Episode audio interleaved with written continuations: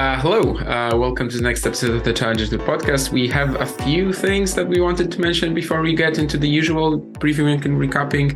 Uh, one thing though, at the time of recording, Challenger TV is still down. And it has been down for like over a day by this point, which is, um, I think the, the semifinals in San Luis Potosi was the first thing that wasn't shown.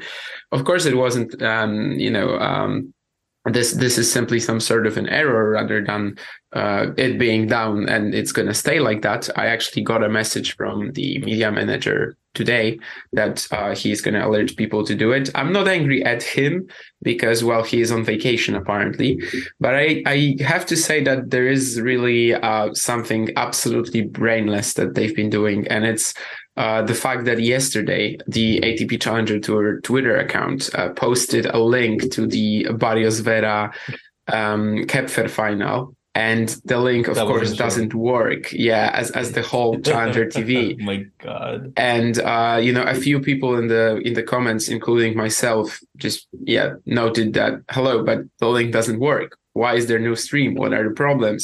Can we get some kind of explanation?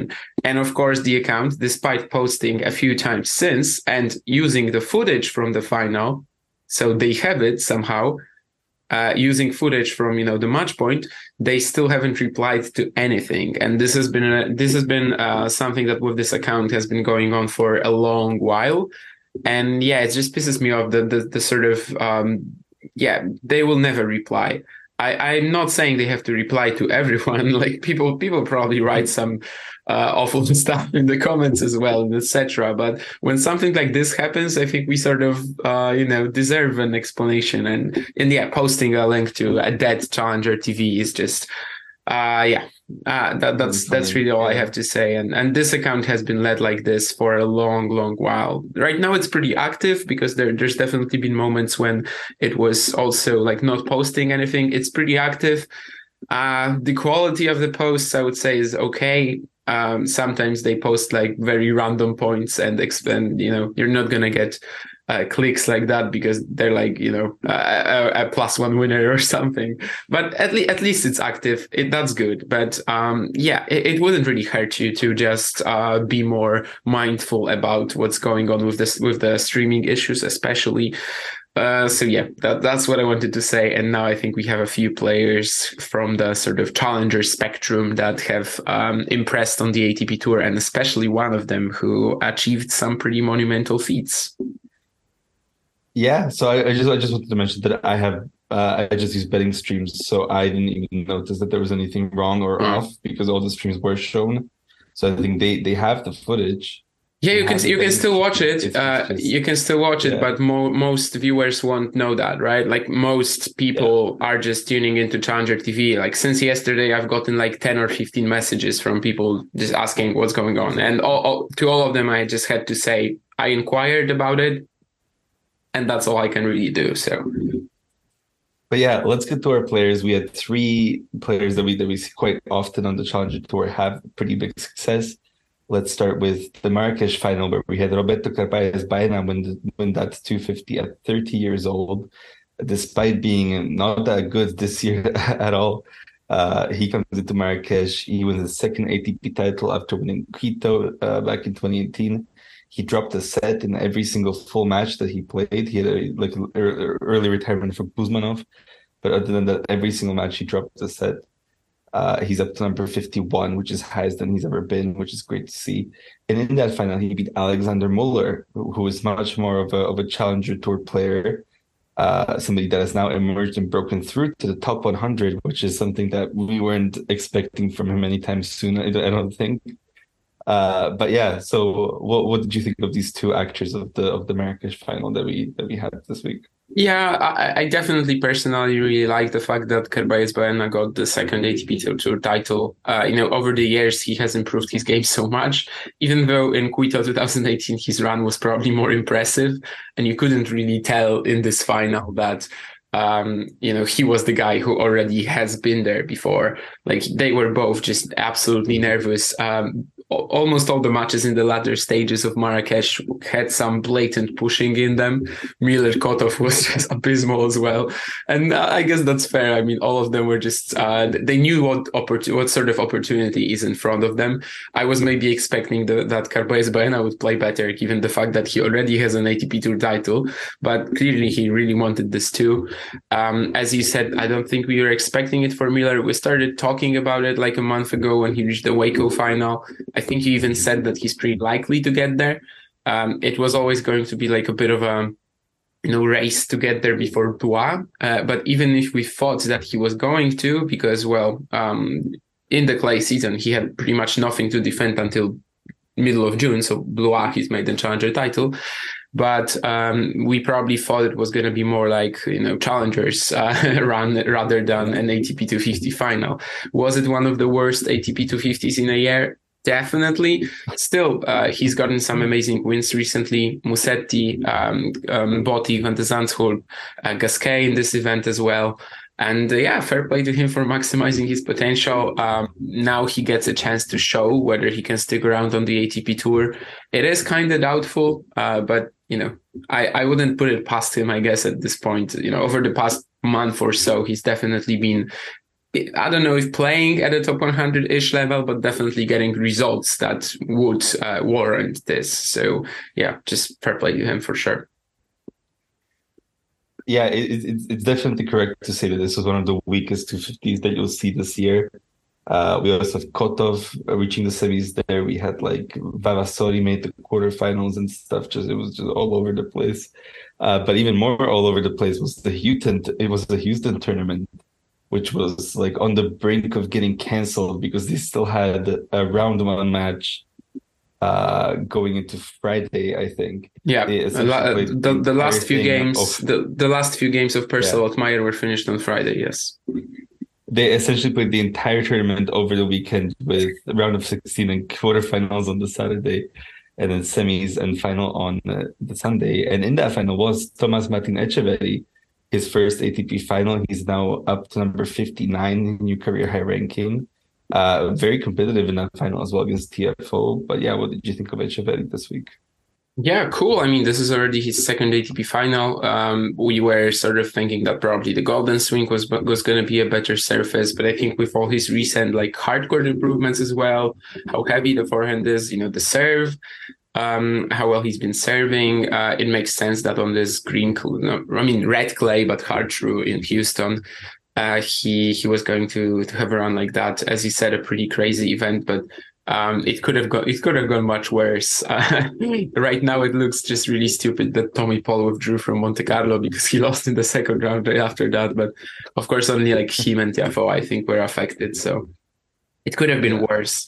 Uh, but um, yeah, um, we're not going to watch Thomas Martin Etcheverry on on uh, on the Challenger Tour probably this spring. Maybe we're going to watch him in the second half of the year or something. But now is when he gets to uh, play you know just a full um, European clay court schedule, and and that's amazing because he actually has pretty much nothing to defend. So um, we'll, we'll, you know even though we want we would want to watch him on the Challenger a bit more, uh, we don't want to hold him back, and I would certainly love to see uh, a bigger run from him. Uh, in in one of the upcoming like you know Barcelona, Madrid, whatever he's gonna play. I think he barely missed out on Monte Carlo, but of course with this run in Houston, maybe he wouldn't have played it anyway. And um, yeah, and I guess that that's really it. Alexander Muller is like uh, the fifth uh, top 100 breakthrough this year, right? Uh, after Purcell, uh, Eubanks, Wu, and um, Panache, I think. I think he's the fifth. Uh, so yeah, sounds, we're sounds about right to me. Yeah. Yeah. And um, yeah, let's let's get going. Then we had three Challenger 75, so you know, Jakub, you have all the freedom in choosing where we're going to start.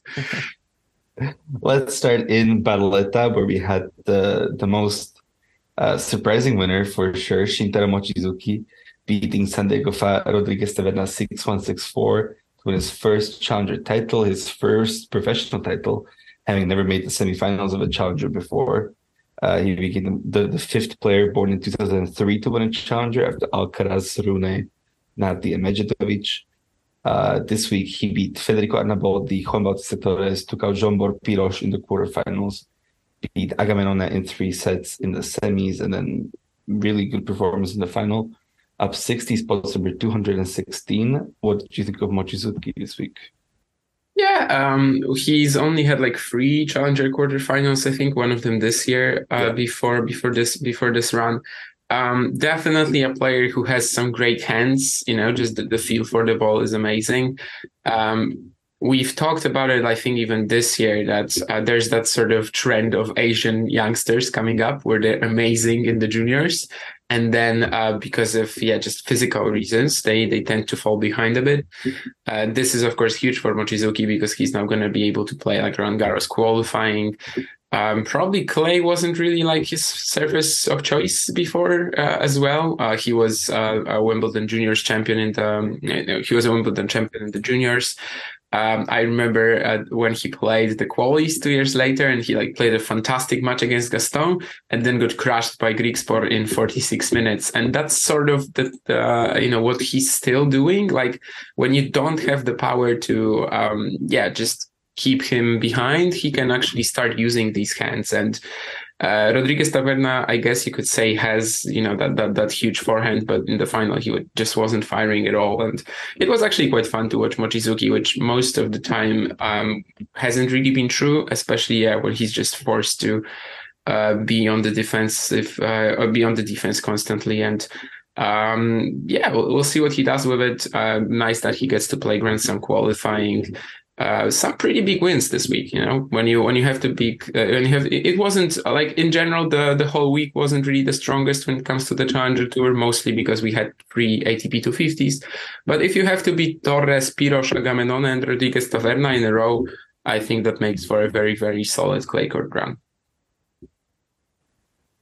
Yeah, I mean we've we've not really seen that much of him previously at all, so I think it's very exciting to just have a player emerge and show that they can win the title, show show that they can sort of take take over for a week.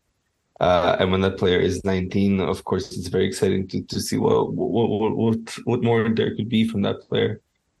Uh, I just think for, for him, the, the most important thing is definitely the ranking because 216 yeah. that gets you most into most uh, main draws. He still had to play qual- uh, qualifying a couple of times this year.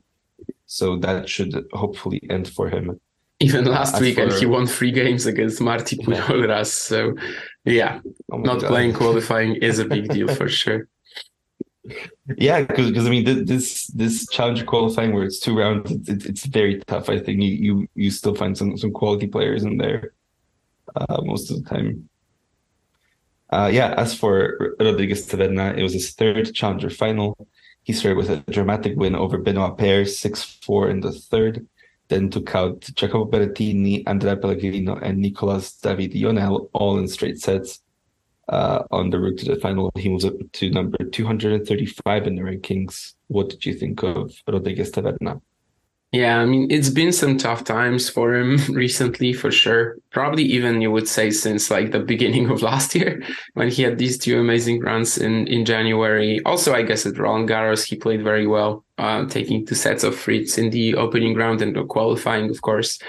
Uh, but since it's not been great, and uh, yeah, recently he, he seems um, you know he dropped to the ITF level a couple of times, was decently successful. Uh, final quarter final lost to Comesaña Dellien, and I guess that's uh, that sort of gave him a bit of um, uh, a bit of confidence for this one. And and yeah, when his forehand is firing, he can do it all. just very disappointed with how he played in the final, frankly uh, midway through the week, I was like, okay, and this is the week Andrea Pellegrino grabs a random title, right? Because it uh, the draw was opening up, and it, it, yeah. it kind of seemed like that's that's gonna be his week. And uh, Rodriguez Taverna did very well to stop him. Just, yeah, just a shame he did not deliver at all in the final. I mean, the second set was fairly competitive. It was still like not his peak level, uh, but the opener he was just absolutely wild in that. Um, so yeah, uh, great week, uh, just a disappointing performance at the end to leave a bit of a sour taste. Yeah, let's move on to our semifinalists. Starting with Agamenone, who beat uh, McCabe 6 love 6 1, then got a retirement after five games from Gigante, also beat locally 7 5 6 2. Uh, took a set of Mochizuki in the semis, his first challenger semifinal appearance since November 2022, since Montevideo, so the first one of the season, definitely an important one in terms of sort of keeping himself in the top 200 uh, for as long as he can. But yeah, what did you think of Agamenone this week? Yeah, he was just two and eight before this week with uh, with both um, match both match wins coming in Santiago, uh, Burruchaga and Torres, and making the quarters. Uh, of course, some of that has been due to the fact that he was playing a lot of main tour qualies. In the Golden Swing, he played three events, also the Australian Open, of course. Uh, but um, yeah, he, he really needed it for sure, and he will need more because, well, uh, that Rome title that he got last year, somewhat unexpectedly, is um, going to have to be defended very soon. And of course, there's also the Umag semis in July. And without yeah. these two results, we wouldn't really be seeing Agamenone in challengers right now, probably, or like, you know, at least seeing him in the qualifying for challengers. So, uh, yeah, there, there's a lot that Franco Agamenone needs to do to to stay in um, with with his sort of uh, insane progression at the age of 27, 28. Uh, I think we sort of expected it at the same time. And uh, yeah, a, a, decent win for over Locoli for sure. And McCabe clearly wasn't ready for European clay. Yeah, yeah. I mean, it, it's good that Agamenone has finally gotten going this season. Uh, it's been a bit, uh, not, I mean, very disappointing. Uh, so, so, so, it's good that he's he's fighting to to keep keep us over there. He he has a big job on his hands though, because that's yeah. a lot of points with with Umag and Rome. Uh, he took some really bad losses uh, this season. He, he lost to Orlando Luz uh, in Viña del Mar, lost to Roca Batalla in Concepcion, won only four games against James McCabe in Canberra to start of the season. This was his revenge match uh, against McCabe here. Uh, spanked him this time in, in, in, Italy after McCabe spanked him in Australia. Uh, but yeah, moving on to Ionel.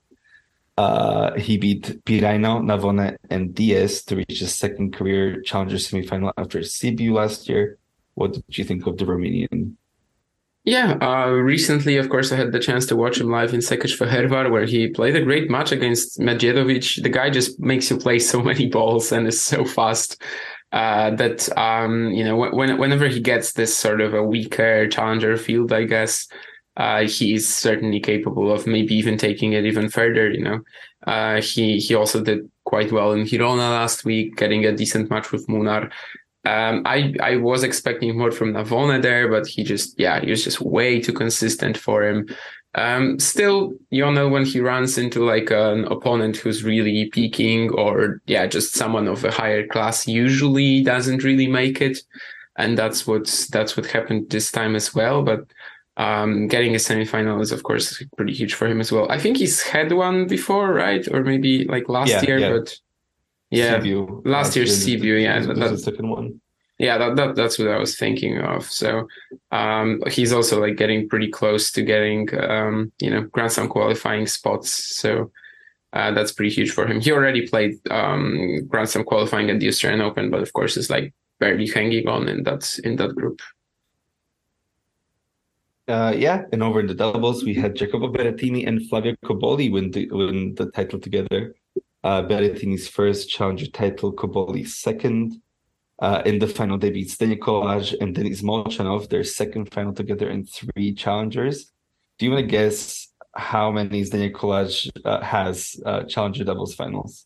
Yeah, I, I, more or less know how many titles he has. It's like 16 or something like that. Um, I have no clue how many finals he has. So let's say 30. This was his 30th challenger doubles oh. final.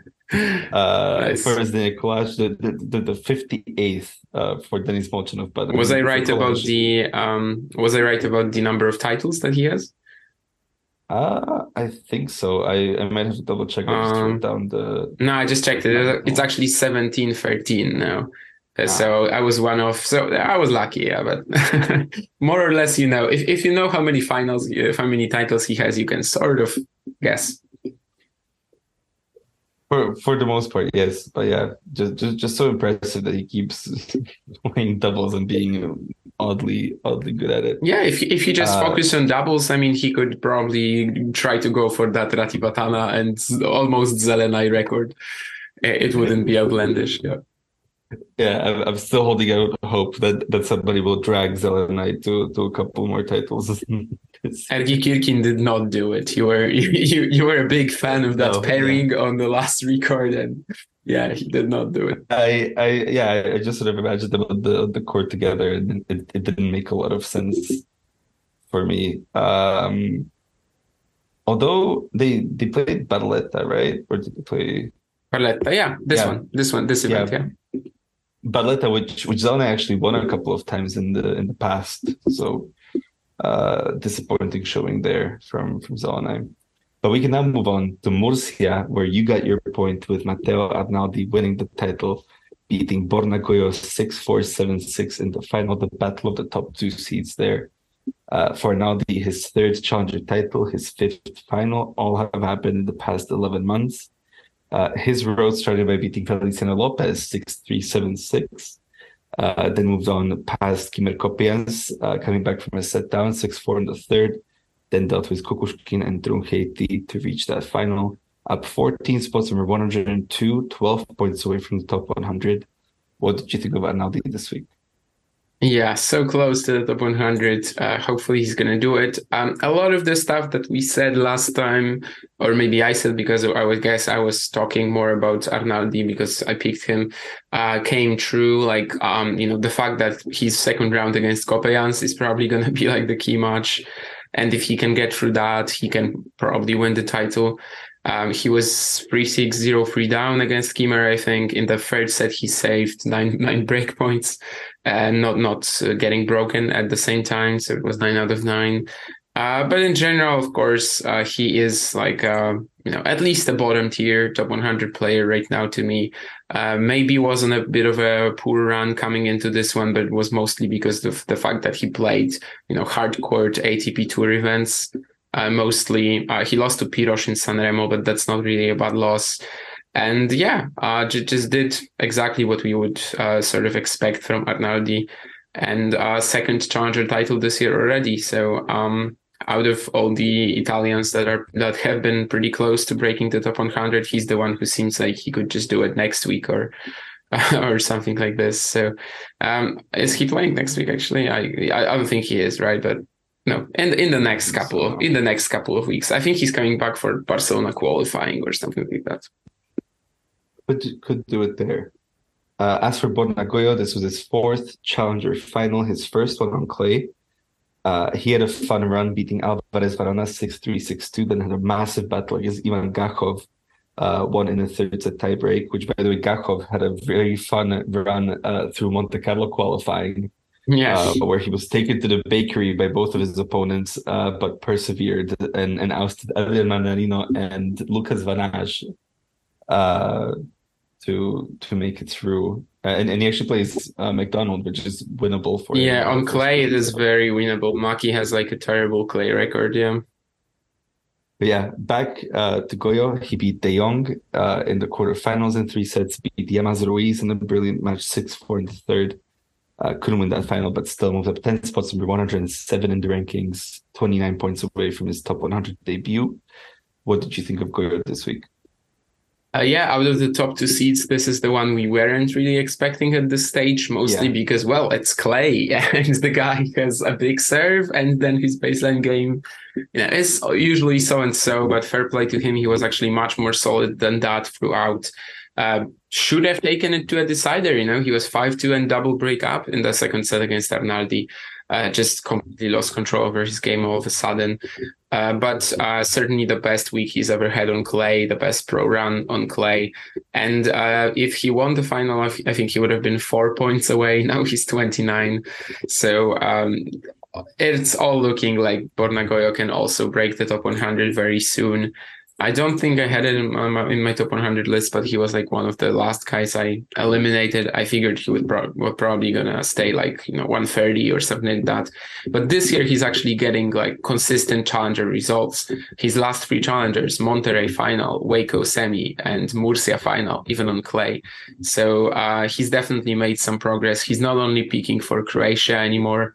So um, yeah, just uh, great stuff from him, and uh, looks like it's basically uh, it's basically set in stone that he will debut. I think like one more run gets him there, regardless. Because um, if he can't get there by the French, then maybe we can start thinking that there could be some issues for Gojo because he's defending. Um, how many is it? Second round out of quali, seventy points. Uh, I think seventy points at the French. So mm. uh, basically, before the French Open, he has a very very nice window, and even after that, he's not defending much until Washington. So um, the opportunity is there. It's just whether he's going to be able to step up and take it. Yeah, yeah, uh, seven points that he defends until the the French Open. Yeah, uh, where he yeah second round out of out of qualifying. So basically, one uh, semi at a bigger challenger, one two quarters, something like this gets him there. So. Yep. Yeah, uh, very very highly likely that that Gojo is going to break the top 100 soon. As far as semi semifinalists, let's start with Pablo Ruiz, uh, who started in qualifying, beating Tabor and Durasovic to make it to the main draw. Then he beat Justino Shelbayh, Dutra da Silva to reach the third semifinal of his uh, career at the challenger level, breaking the top 200, top 250 in the rankings. Uh, pushed Gojo all the way in that semi. What did you think of Ruiz this week? Yeah, if he had a serve, I think he would have won that semi. Um, I, maybe some of that was some shoulder injury or something. He seemed it seemed like uh, there was something bothering him, but of course, in general, the guy also isn't as, a very strong server. Uh, he kind of reminds me of Gimeno Valero in that way, you know, that uh, their baseline games are just absolutely top notch, and then they I mean, Gimeno Valero right now makes like 20 double faults a, a, match. So it's much worse in his case. But even when he was at the top of his game, um, it was, you know, the, basically the only issue. And the same goes for Llamas Ruiz. I think uh, such a fun, unique baseline game, like in terms of the strokes, uh, the, the creativity that he can uh, employ, and uh, yeah, just a shame that he couldn't really um, well play to his to his potential in the semi. Even though from the baseline, yeah, he was just excellent and and definitely better than Gojo. But you would expect that uh, at least on clay. Um, if if he had a serve, I, think he was probably making the final. Not sure if he had the chance to, you know, much of a chance to beat Arnaldi, but a fantastic run for him for sure. And um, in general, the past couple of weeks since since the beginning of the clay court season, he's only lost to Gojo, Martinez, and Travaglia, getting a number of good wins, and um, should continue to do that. Um, you know, in in the weeks to come, provided uh, again that he's like fully fit. Uh, I, I don't think he's in Madrid next week, so he probably withdrew from that or something. But uh, hopefully, we're going to see him, like maybe even with a wild card in Barcelona or Madrid. Um, is it possible? Madrid qualies, probably, or maybe Barcelona qualies. That would definitely make sense. He's he's one of Spain's biggest prospects right now. Maybe, yeah. I mean, when, you sort of think of young Spaniards at the at the moment at the at this lower level, where they're there's not that much, right? There, there, there's a lot of yeah. on that challenger ITF um, level, but uh, there's no one who's really like a top top player. Um, I, I, actually chatted with someone uh, about this a couple of weeks ago, where if you take out Alcaraz, Spain would be pretty desperate for like a top player. They have a lot of good 20 year olds like, yeah, Gimeno Valero, Llamas Ruiz, Moro Cañas, and etc. But they they don't seem to be, you know, talents who can get into like the top 20 in the future or something like that. They, they will be eventually like pretty good players, but um, you know, if, if not for Alcaraz, they would probably be pretty desperate to to seek someone like that. So, um, so yeah, uh, I think I, mean, I think the wildcards can be can be for these guys. Yeah. Yeah, mm-hmm. you, you like outside of Alcaraz, you sort of have Nadal, Carreño Busta, uh, Bautista Agut all sort of on the decline you have Davidovich Fokina, who's, who's who's on the rise a little bit back to his career high ranking. You have Zapata Miralles, who's really improved a lot. Uh, but what interests me is that you have this massive gap here for Spaniards, where you basically have Pedro Martinez at 127 as the 10th Spaniard, and then you don't have anybody until Verdasco uh, at like 240. So they have that area of the ranking absolutely empty. Uh, now you have Llamas Ruiz moving into that space as a 20 year old. I, th- I think that he's a brilliant candidate. Uh, but yeah, guys like Taberner had fallen out of the top 250. And after that, it's like Pol Martin Tiffon, Nicolas Alvarez Varona. So yeah, it, it's actually a really interesting gap that they currently have. Uh, yeah, there, there's a lot of good 20 year olds, but they are like like we're interested in them, but they're not like they they, they yeah. haven't really appealed to the general public yet. Maybe you know Rincon, maybe Merida Aguilar can do it, but it's still. Uh, yeah, if not for Alcaraz, they would actually be kind of desperate right now. I think so. I mean, not not yeah. that any country like um, they would be desperate because they're Spain, because they're such a powerhouse, not yeah, because you know, massive, yeah. the generation is weak or something, but yeah, because they're Spain. Yeah, uh, let's talk about our second semifinalist in Murcia, who was Marco Trungelliti he started by beating Kyle Edmund, who who dropped down to the challengers and is actually dropping down to an ITF yeah. uh, this coming week. It's playing today, actually, I think. Uh, so uh, if anyone wants to check that out, that stream should be working, unless they put him on a non-stream card, but that would be very stupid, right? Yeah, un- unlikely. Ho- hopefully, we get to see him play Lingua Lavayan. Um, but yeah, uh, so so came back from a set down against Edmund, came back from a set down against Collarini, uh, took out Durasovic, who made the quarterfinals as a lucky loser reach his first semifinal since Santo Domingo in August last year. So, what did you think of Trungelliti's week? Um, yeah, I watched him against Edmund and he was 0 3 down in the decider, but then came back. One of the great fights, uh, you know, that you would expect from Trungelliti that, that he's done so um, over the years. And yeah, against Arnaldi, he was still very competitive. So uh, definitely a nice way to kickstart his clay season. Of course, he's already had one match against Ionel in Girona, but like truly get into it. He's also defending some points, um, like the, with the Madrid final, I think, or has it? Yeah, I mean, it, it, it's this week. Uh, Madrid, I guess, was the same. Uh, was the same uh, spot as last week. So um, yeah, next week is going to be pretty huge for him. And then he like never played until um, August or something like that. So if if he can only play uh, more consistent schedule this year, he can also easily keep himself in like the top one, the top 200 or like Grand Slam qualifying spots. And and the uh, this run is probably one of the um, examples for that. Yeah, over in the doubles, we had the young pairing of Rincon and Shelby, two 2003s, winning their first challenger doubles title. Very exciting. In the semis, they beat Niklas Salminen and Bart Stevens who are number one in the challenger race right now. Uh, then they beat Bortolotti and Martos Gornes, who are also an, an experienced pairing. They did play together for, for a couple of years now. Uh, they actually made three semis already this season. This was their first final. Um, yeah, over in San Luis Potosi, we had Tomas Barrios Vera win the title over Dominic Koepfer, 7 6 7 5 for Barrios Vera his second challenger title in his seventh final. First one was back in Meerbusch in August 2021.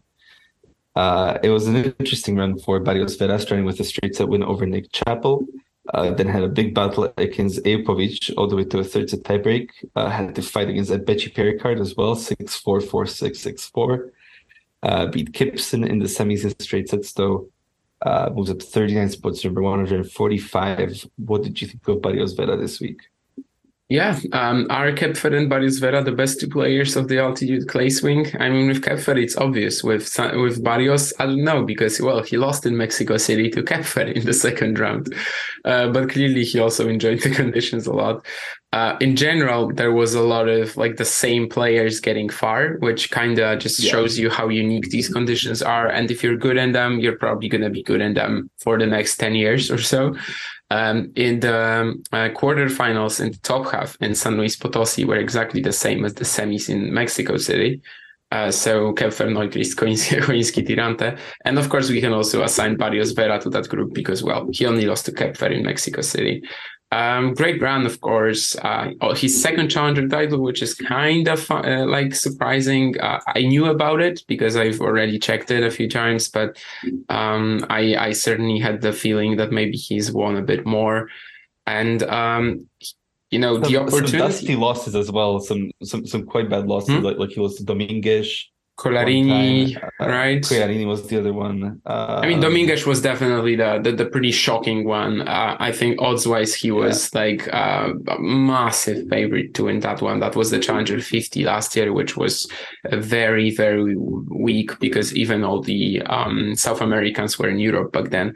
Uh, but anyway, uh, I think there is a reasonable chance for a top 100 push this year from Barrios Vera, and that's mostly due to the fact that in 2022 he finished his season in uh, June, at the end of June. So uh, he's already back into inside the top 200, even though he only has what six months in his on his ranking. So if he can only keep playing like this, if he can keep adding results like you know a main tour quarterfinal in Cordoba, which he had, and the semi in Viña del Mar, and of course the two finals, Piracicaba and San Luis Potosi, and with all the South American challengers um, at the end of 2023 that we're going to see uh, the opportunity again, I mean, it's there. You still have to win a lot of points to get there, but he is in the top 100 in the ATP race. And that kind of, yeah, just tells you that with his current level, it's certainly not impossible. No one would like really pick him to do it before the beginning of the season because we had no clue when he was going to be back. But I, I would definitely say that in 2022, there were also moments when he was playing at a top 100 ish level. So, um, yeah, uh, excited to see how he tackles it in the second half of the year. Yeah, I mean, so so he has, he has this weird situation where he has two finals coming up that he has to defend in May. Uh, but even even with that, he should, he should still keep himself in the top 200 ish, or or definitely in in slam qualifying. So that shouldn't be threatened, uh, even if he fails to defend those two runs. So he already has done a very good job, and then it's just open season for the second half of the yeah. year. Uh, I think that in those South American challenges that we get at the in the second half of the season, I think he will be a big big factor uh, in those. So I'm really I'm really excited to to see that. As for our semifinalists, let's start with Patrick Kypson. Did we talk about Koepfer? Oh, I right, yeah, sorry. no, no worries. yeah, we sort of did, but uh, yeah. So as as for Dominic Koepfer, it was a seventh challenger final, back to back finals after winning Mexico City uh, last week. So an 11 win streak ended because he started in, in qualifying last week. This week he beat Burruchaga and Yevseyev in straight sets, very easy. Uh, then dropped the set to Neuchrist, but one six four in the third. Beat Choinski in straight sets as well. Up 25, uh, up 25 spots, number 154. What did you think of Koepfer this week? Yeah, big missed chance for uh, back to for back to back titles and like becoming the the altitude clay king. He's probably altitude clay king this year, right? I mean, he's the Marc Andrea Huesler of 2022. Uh, I mean, of 2023. Uh, but um, certainly a missed chance because he was also like Barrios Vera was not getting anything back on his first serve, and then when he had to serve for the first set and then serve for the second set, um, yeah, uh, we all know what happened. So uh, in that sense, disappointing, but he still beat Neuchrist again. He beat Choinski, both seemingly fantastic on altitude clay, or at least in the past two weeks.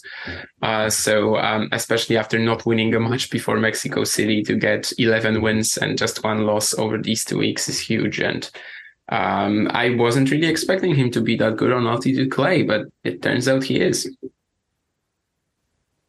Yeah, somebody that's also true for is Patrick Kypson, oh. uh, the semifinalist uh, as a qualifier, beat Vallejo uh, and Pacheco Mendez and Atmane in the main draw. He had never made a quarterfinal before on the Challenger Tour, 23 years old. Uh, he now gets to the edge of the top 400. What were your thoughts on Kypson this week? Yeah, um, I guess this is just one of these uh, runs where you know he has an okay serve, he could control the ball in these conditions, and many of his opponents couldn't. Uh, so um, yeah, suddenly it turned out that Patrick Kypson is also a fantastic player in these conditions, which maybe you wouldn't really be able to tell because he recently lost to Gonzalo Lama in um, Colombia, and Lama is not really having a great season. Uh, but uh, that's that has to be like Kypson's best run ever, right? I haven't checked that, but yeah, yeah. Um, uh, never made quarters before. Never made the uh, quarters, and even. also in qualifying, uh, he beat Popko and Galarneau, who were who were the two big names of his run. So yeah, the main drive was all uh, lesser known players. Yeah, the win over Galarneau was pretty pretty good too. Um, the the Canadian was was uh, I, I thought was doing pretty well, and as even in the major, I guess he proved that uh, beating Bellier or peak and then losing to Atmane. So um, yeah, and we'll see if that's any repeatable and, and in, you know, conditions that are going to be different because virtually everywhere on the tour is different. So I don't think he's playing in Leon. So um, maybe maybe on altitude as well. It would be pretty similar for him, but I don't think he's playing in Leon. Um, he was actually on the qualities list in Sarasota and is going is going to play the green clay uh, season soon in Tallahassee and Savannah. Yeah, uh, let's move on to our other semifinalist, Jan Choinski. Uh, back-to-back semifinals, third one already this season, so shaping up to be a very nice, nice year for Choinski.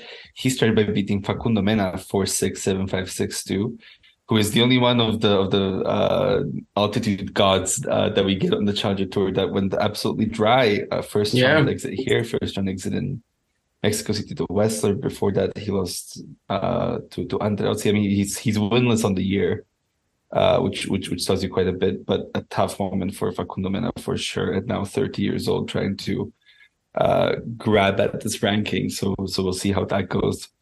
Uh, but for Choinski, then he beat Reis da Silva and Tirante. What did you think of him this week? Yeah, a couple of very nasty draws for Mena because uh, with Choinski's serve and also some, you know, hitting with good pace, but also being pretty solid, I think he was great for these conditions. Just lost to a couple of of players who also love them. Tirante Koepfer, uh, he beat Tirante in uh, in San Luis Potosi as well. Maybe it's the uh, early sort of um, because he arrived in Colombia in March and played Anapoima and Mosquera, a couple of altitude 25ks. Did not do well in them. Uh, he lost to Alex Barrena and also uh, a very funnily named guy, Johan Alexander Rodriguez Rodriguez and uh, and That's maybe so that good that he did twice. Yeah, maybe he uh, maybe he gave him um, maybe maybe these runs gave him that sort of um, yeah, just allowed him to get familiar with these conditions, and maybe they they helped him a lot here because uh, clearly in San Luis Potosi and Mexico City he was one of the best players and easily could have claimed one of these titles if he just beat Koepfer or or Tirante. So um, yeah, great run for him for sure. Yeah, and over in the doubles, we had a really interesting uh, meeting here uh, that you wouldn't expect in in San Luis Potosi. We had hmm. Sinclair and Walton uh, lift the the trophy. First tournament together, second title for Sinclair, first title for Walton, and Sinclair's first title, of course, came earlier this year in Noumea with uh, Ruben Statham, who, by the way, uh, I saw on Twitter that the reason that why he has uh, Jose like in brackets for his name uh-huh. is just it, it, it's just like a joke that he has like with his family and friends where like Jose is is his clay persona that he uses for clay matches to feel more like he can play on clay. Wow. I mean, I, I knew it from his Wikipedia because it just said there that uh, he's often referred to by his nickname of Jose, but I had no idea that this is the reason. And his his twin brother is also also has a nickname like Oliver. So um, yeah. What the hell? Which, which so, so, so apparently the Oliver one is because uh, his brother was a big fan of Oliver Twist and decided to just go by Oliver as like a regular name but with with Ruben, he only uses Jose for for clay. So so we got Jose Statham uh, this week. Uh, so we had Sinclair win the title with Ruben Statham, now facing Jose Statham uh, alongside Benjamin Lock uh, in this final, who also made the final of Guangzhou together in August 2018 uh, randomly and have not played together since. I don't think at all. Uh, so just randomly paired each other here. Uh, so really, really fun uh, final that we had in San Luis Potosi in in the doubles. That that's actually a fantastic. Oh, yeah, yeah, yeah. I mean that, that that's just fantastic. If if uh, Jose Statham ever gets a big clay run, it will be a great tweet. But I don't think it's going to happen. But um, yeah, it's good to know the background behind this um, because we were definitely confused by his names a couple of times. Yeah, let's let's get yeah, too much into I, I, I genuinely couldn't believe it when I, when I read it. I thought it was so. I, I've never heard of it of somebody having a, a clay persona or like a I mean, maybe we should adapt it. You know, for... I, I, I generally don't um, like clay. I, I think it really limits my game. So maybe I should also adapt a clay persona, and that clay persona is just gonna be, you know, amazing, a, a Spanish grinder, while I'm gonna be me. Uh, yeah, it's it's a great idea. Ruben Statham, yeah. thank you for being a visionary. Yeah, let's get to matching upset of the week. Yeah, uh, so let's start with upset of the week. I thought this was an interesting category this week. I have gone for uh, Mochizuki beating Piros, uh, 6-4, 6-1. Uh, Piros had already dropped a couple of sets in the early rounds, but I guess I didn't think of Mochizuki as as that level threat yet, uh, because I feel like that was his his first uh, big big win that he had. Uh, that really shocked me. I mean, he he beat Torres, but I I guess that's that's winnable relatively. So so so yeah, uh, him beating Piros for me. Yeah, pretty mild week upset wise, I suppose. Uh, I see the highest score for the bookies was Durasovic over Moro Cañas, then Mochizuki yeah. against Piros. I think I might go Torres over Shevchenko just because I had Shevchenko as my peak and I like I, I wasn't really expecting from him like two uh, weaker runs in a row, let's say. But the match was super windy and uh, yeah, just a big, big mess. So it kind of explains it, but I, I, guess I will still go for it. Um, definitely a, a, very moderate week in terms of upsets. Uh, we didn't really get anything crazy. Yeah, not not not that many huge favorites that we entered the the week with. Well, that, that, that, that that's kind of true. You're right. They're, they're just um, the, the quality of the draws was a bit weaker, and maybe that that also made for the fact that there there were there just wasn't space for for any huge upsets. Uh, yeah, but there was space for great matches. Uh, I have chosen Gojo over Llamas Ruiz. Uh, I've I felt like that was the that was the best match of the week for me. Yeah, uh, this is the one that I'm also going to choose. Um, but actually, in the in the Twitter poll that I um, that I pulled out, uh, I placed two Gojo matches from Borna Gojo, Gojo versus Gakhov and Gojo versus Llamas Ruiz. Also, a couple of others, of course. But currently, it's Gojo versus Gakhov leading um, by three percent. I am also in the Gojo versus Llamas Ruiz camp. I actually thought it was going to be obvious uh, but well, apparently it's not. Apparently, uh, more people out of the, all the 100 votes right now. Uh, in, in so yeah, I guess with 100 votes, we can just say that 36 people voted for Gojo and Gakhov, and 33 for Gojo and Llamas Ruiz, which kind of surprises me. But of course, both matches were pretty excellent. And uh, yeah, in general, Borna Gojo. Uh, maybe not a guy you usually want to watch on clay, but this week he had he was involved in plenty of memorable clashes. Yeah, for sure. I mean, pe- people love a love a third to tiebreak, so so maybe that's a that's a part of it. Uh, but yeah, I, feel sort of sort of an impressive showing from from Borna Gojo to to go and clay and grind out some some matches. Great grind out all the way to a to a final. Um, but yeah, let's go to the winner picks. We have eleven for me, ten for you. You have narrowed the lead down to one uh, breathing down my neck. I can feel it. I'm uncomfortable. Let's read out these draws. Uh, let's start in Sarasota, where we have the top seed, Jason Kubler, playing Tung Lin Wu, and then Hong or qualifier. Also in the section, we have Gijs Brouwer facing off against Tomas Machac, which is a brilliant match. Uh, the winner of that will play Toby Kodat or Rio Noguchi, a less brilliant match. Uh, Galan facing Juncheng Shang, uh, which I think is very exciting. When we'll play Jack Sock, who hinted at uh, retiring from from tennis. I don't know if you caught that after losing to Machac in, in Houston. Uh, he he his, he he sort of uh, walked it back afterwards, but I think that he said he, he just wasn't very happy with himself. Uh, so he plays a qualifier here, and then Galan or Shang. Also in that section, we have Ugo Dellien playing Vukic, uh, and then the winner plays Ugo Carabelli or a qualifier. Altmaier plays a qualifier, and then Zizou Bergs or another qualifier. Uh, Emilio Gomez plays Mitchell Krueger, and then Diaz Acosta or Diallo. Uh, final section, we have Zhizhen Zhang as the second seed playing a qualifier, and then Denis Kudla or Enzo Couacaud. Uh, Juan Manuel Cerundolo plays Bjorn Fratangelo, and then Christian Harrison or Genaro Alberto Olivieri in the qualifying, I caught some qualifying last night. Uh, I caught Andreozzi beating Ryan Harrison 6-3, 6-3. Uh, really, really frustrating match for, for Harrison, but we have some other names in here. We have Kuzuhara, who beat Eshagi. Uh, he will have to face uh, though, which will be tough. Uh, we have the aforementioned Andreozzi. We also have Luca Pouille. Uh, Dmitry Popko won his match. We also have like Donald Young, Zachary Svajda, so some interesting names that could shake it up. In the doubles, we have the fun and games of Julian Cash and Henry Patton back together after after a brief uh, stint apart. Uh, some other fun teams. We have Bergs and Couacaud. We have Bambi and Mineni. Kubler and Vukic are playing together. Andreozzi and Duran are here as well as are Goransson and McLachlan. But going back to the main draw, who do you like for the title in Sarasota? Yeah, and Cash Patton finally made that ATP Tour final that we said that we would yeah. be pretty angry at them if they didn't in 2023, but they did. They lost to Purcell, Purcell Thompson, of course, uh, in uh, Houston, though.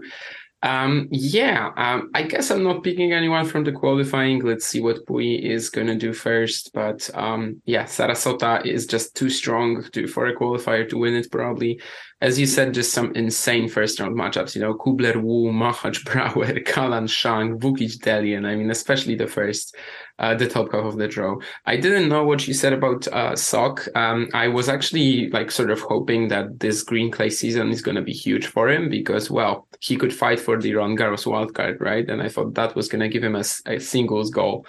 Uh, but well, um, I'm probably not picking him now. I, I, don't think I was planning to in that in that in that sort of draw anyway. I would Mind like games. to pick someone from the bottom half because it seems a little weaker. I love the wildcard for Bier Fratangelo. Uh, he's mm-hmm. usually amazing on green clay and red clay in general. I mean, he was always one of the best Americans on clay. Uh, but when he's playing James Cerundolo in the opening round, I don't know if I want to do it. You know, Altmaier Bergs, which uh, one of these guys is going to do better, I have no clue.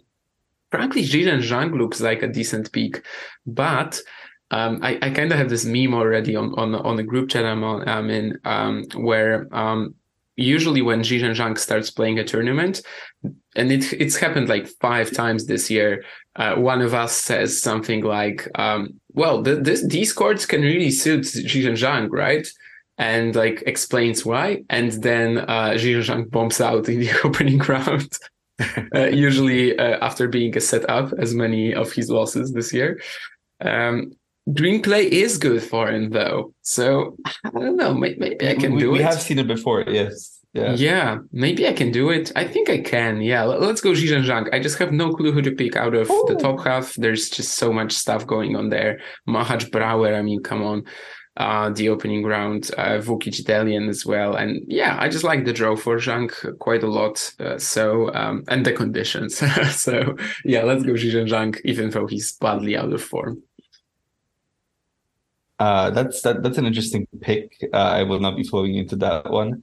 Uh, yeah, it, it, it, it's it's a tough draw. I, I would love to pick like, like Tomas Machac, but I think the draw is a bit too tough with, with in the opener.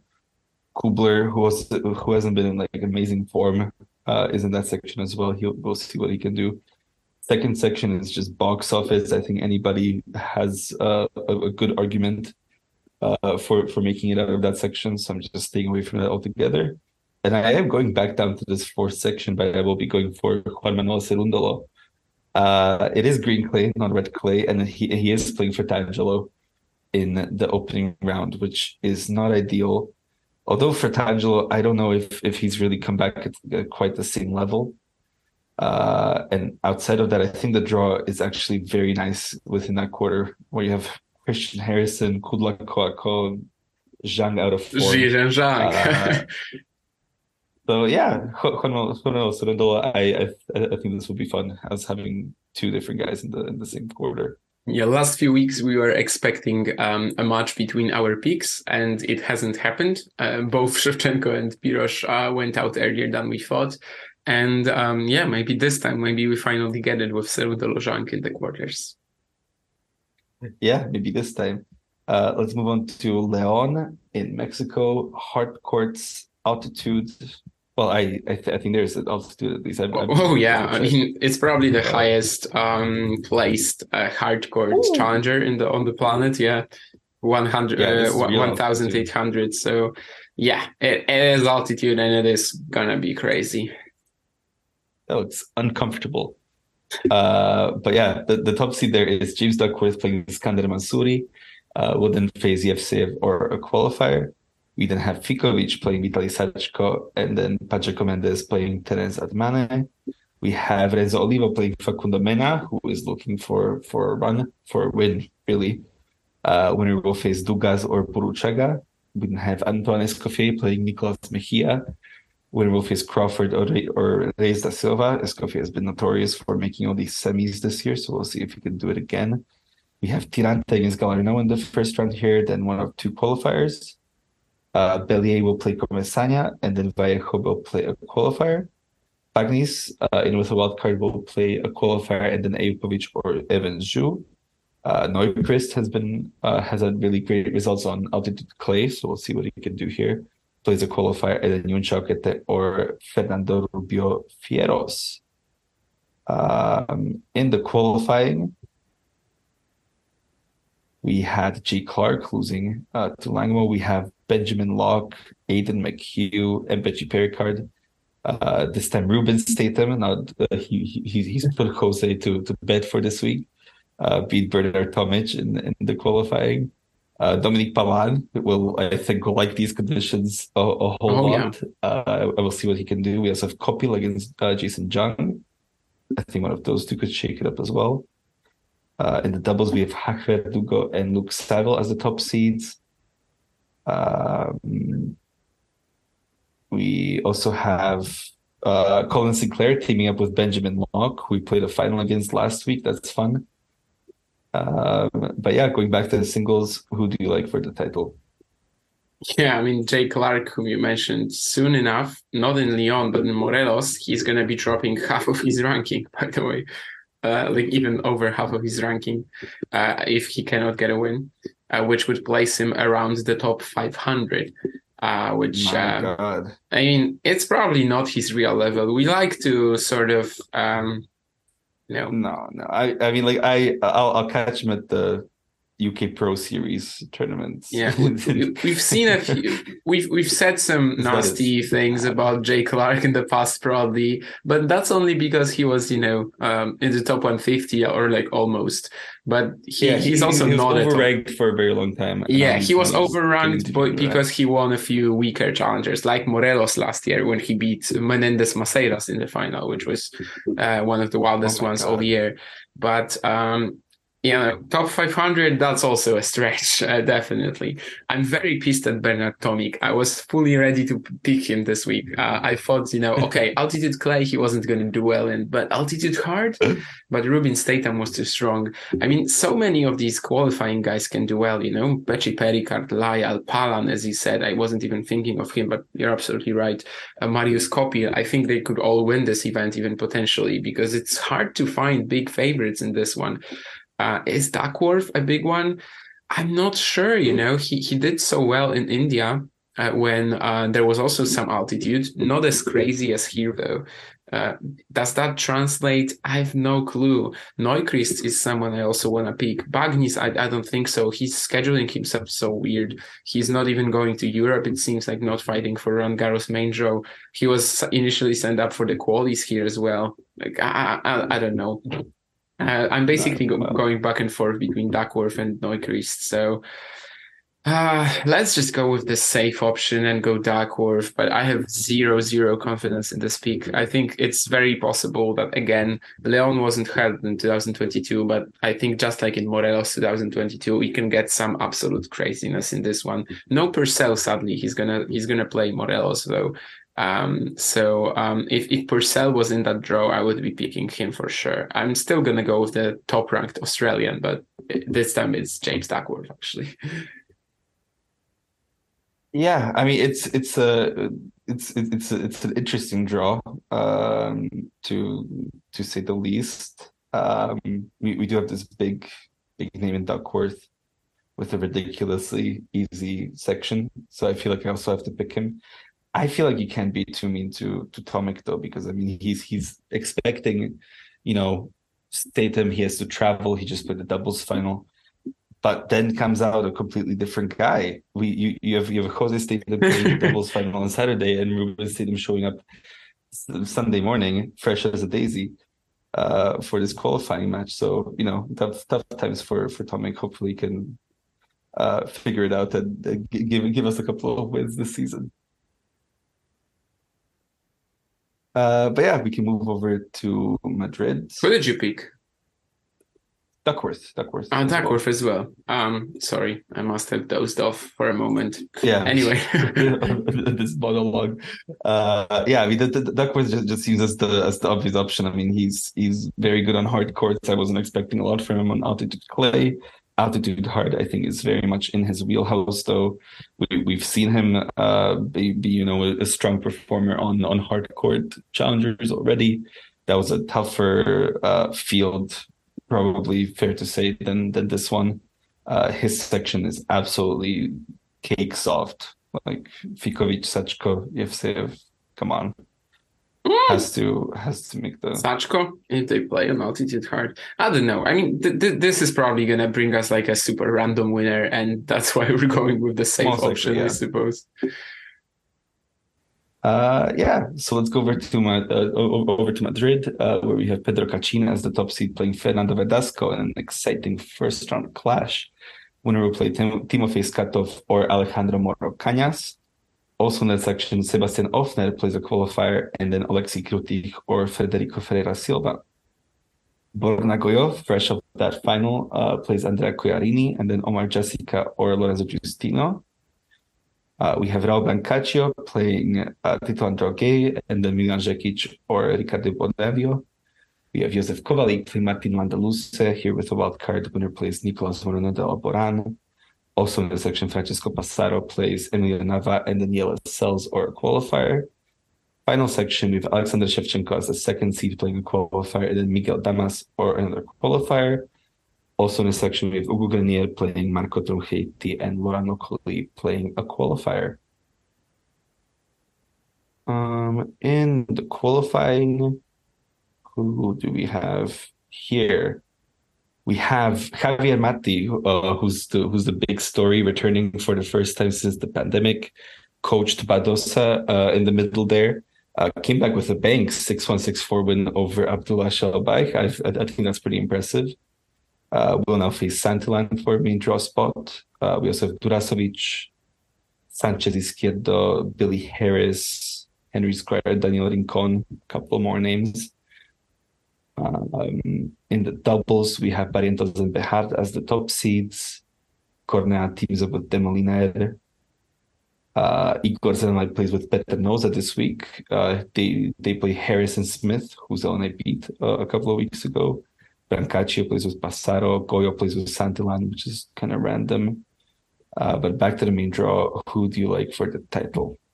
Yeah, can't really expect anyone from the qualies to win this, but for sure Javier Martí is the is the big story. He's gonna play Akira Santillan um, not long after we record. I'm gonna try to catch this one. Maybe we'll have to watch a bit at the family table. uh, because it's uh, well, we're recording this on Monday, and I don't know how about uh, how in your house, guys, but um, in mine there's still some gatherings on Monday after Easter.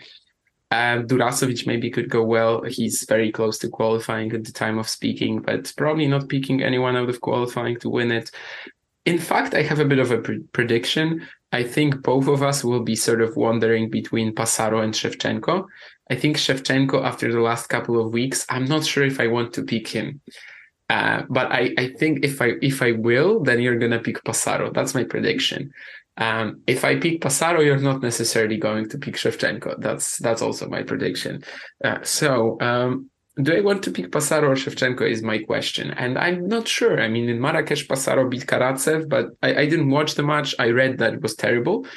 and then he lost to Muller, which doesn't fill me with fuel me with confidence. But the, the section is amazing. And the section is pretty good for Shevchenko as well. Uh, just, uh, yeah, he lost to Torres. He lost to Muller as well.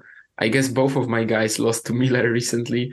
I just wonder which one of them is more of a lock to get into the semis and potentially maybe play each other who would win if they uh, if they meet. I have absolutely no clue. In fact give me uh, give me a second. Um maybe i have a coin somewhere around here. Um i don't think i do. I do have um oh i will i i do yeah i don't know how much you could hear there because i was uh, far away from the mic but i do have a coin good hear, um, hear, yeah. and i will throw it so uh, let's say uh, heads and tails. Let's say heads is Shevchenko and tails is Passaro. I'm going to throw the coin. and I go got ahead. yeah, that's actually heads. So I said heads is Shevchenko, right? So I'm picking Shevchenko. Yes. Yeah, I'm putting you down for an order of Alexander Shevchenko for the week. I wouldn't want it personally. Uh, I don't know why you painted yourself into this corner uh, where, you're, where you're forced to to pick a player who that does have a nice draw, but I, I think form wise uh, has left uh, some to be to be desired uh, since his Phoenix run. Lost to Tabilo in Miami, Muller in Sanremo, Torres last week in Barletta. Yeah, I'm I'm not convinced by Shevchenko. You said that I'm going Shevchenko or Passaro, and I'm actually going a completely different direction Okay. with uh, Sebastian Ofner. So I'm not as predictable as you thought. Uh, I like Ofner's section quite a bit, actually. Krutykh has been uh, dusty in, in, in his form. Uh, Cachin has has not been amazing either. So I think Ofner, with, with all these finals that he has, I think it's time for him to finally get his first title this season. Yeah. Um, I'm surprised he didn't pick Passaro, uh, but well, uh, maybe he maybe he will do that. Ofner is of course a pretty sound choice. He's in good form. Um, I don't know, just something about him feels like he cannot possibly put these consistent results, you know, deep runs just every single time. But that that's uh, you know that's a very personal, uh, subjective feeling. So I totally get the pick as well. Uh, yeah, so we move on to our final event, uh, Split, which I think has the the strongest field uh, that we have this week, which is pretty fun. So let's start with Christopher O'Connell as the top seed, uh, playing a qualifier, also facing uh, well, then facing Evan Furness or another qualifier. Mattia Bellucci is the seventh seed playing a qualifier, and then Dino Prizmic or Santiago or, Santiago Rodriguez Taverna. That'll be a fun matchup fun section overall. Uh, then we have Marozsan against Piros, uh, lots of fun as well. Winner facing Mochizuki or Harold Mayot. Uh, Kaichi Uchida is the eighth seed playing a qualifier, and then Gabriel Debru or Manuel Guinard. Uh, Lukáš Klein plays Mate Valkusz, another brilliant matchup. Uh, winner facing Maestrelli or Medjedovic, also fun. Uh, Norbert Gombos faces Flavio Cobolli, which is a big, big first round for for both. Also fun. Of- also fun. I mean, it, it's it's it's a fun it's a fun draw for sure. Uh, winner plays Navone or a qualifier. Final section we have Rodionov playing Mark Polmans and then Ajdukovic or Ivanovsky, one of two wild cards. Uh, we have Misolic playing Nicolas David Ionel and then Kimmer Coppejans or a qualifier. And then in the qualifying, we have the big hitters. We have Radu Albot already qualifying past Jeremy Jahn. Uh, we have Elias Ymer also in qualifying. We have Artur Cazaux also in qualifying, Obi Cazó or Juan Bautista Torres. Uh, Dane Sweeney has also qualified. We'll also get potentially Kacper Zhuk, uh, him or Serdarusic, and then Fatic or Hassan. Um, over in the doubles, we have Doumbia and then Reboul as the top seeds. Great to see them back. Uh, Jebavy and Skugor are the third seeds, playing Molchanov and Zhuk. That's a fun matchup. Uh, we have Duncan and Willis uh, in here as well.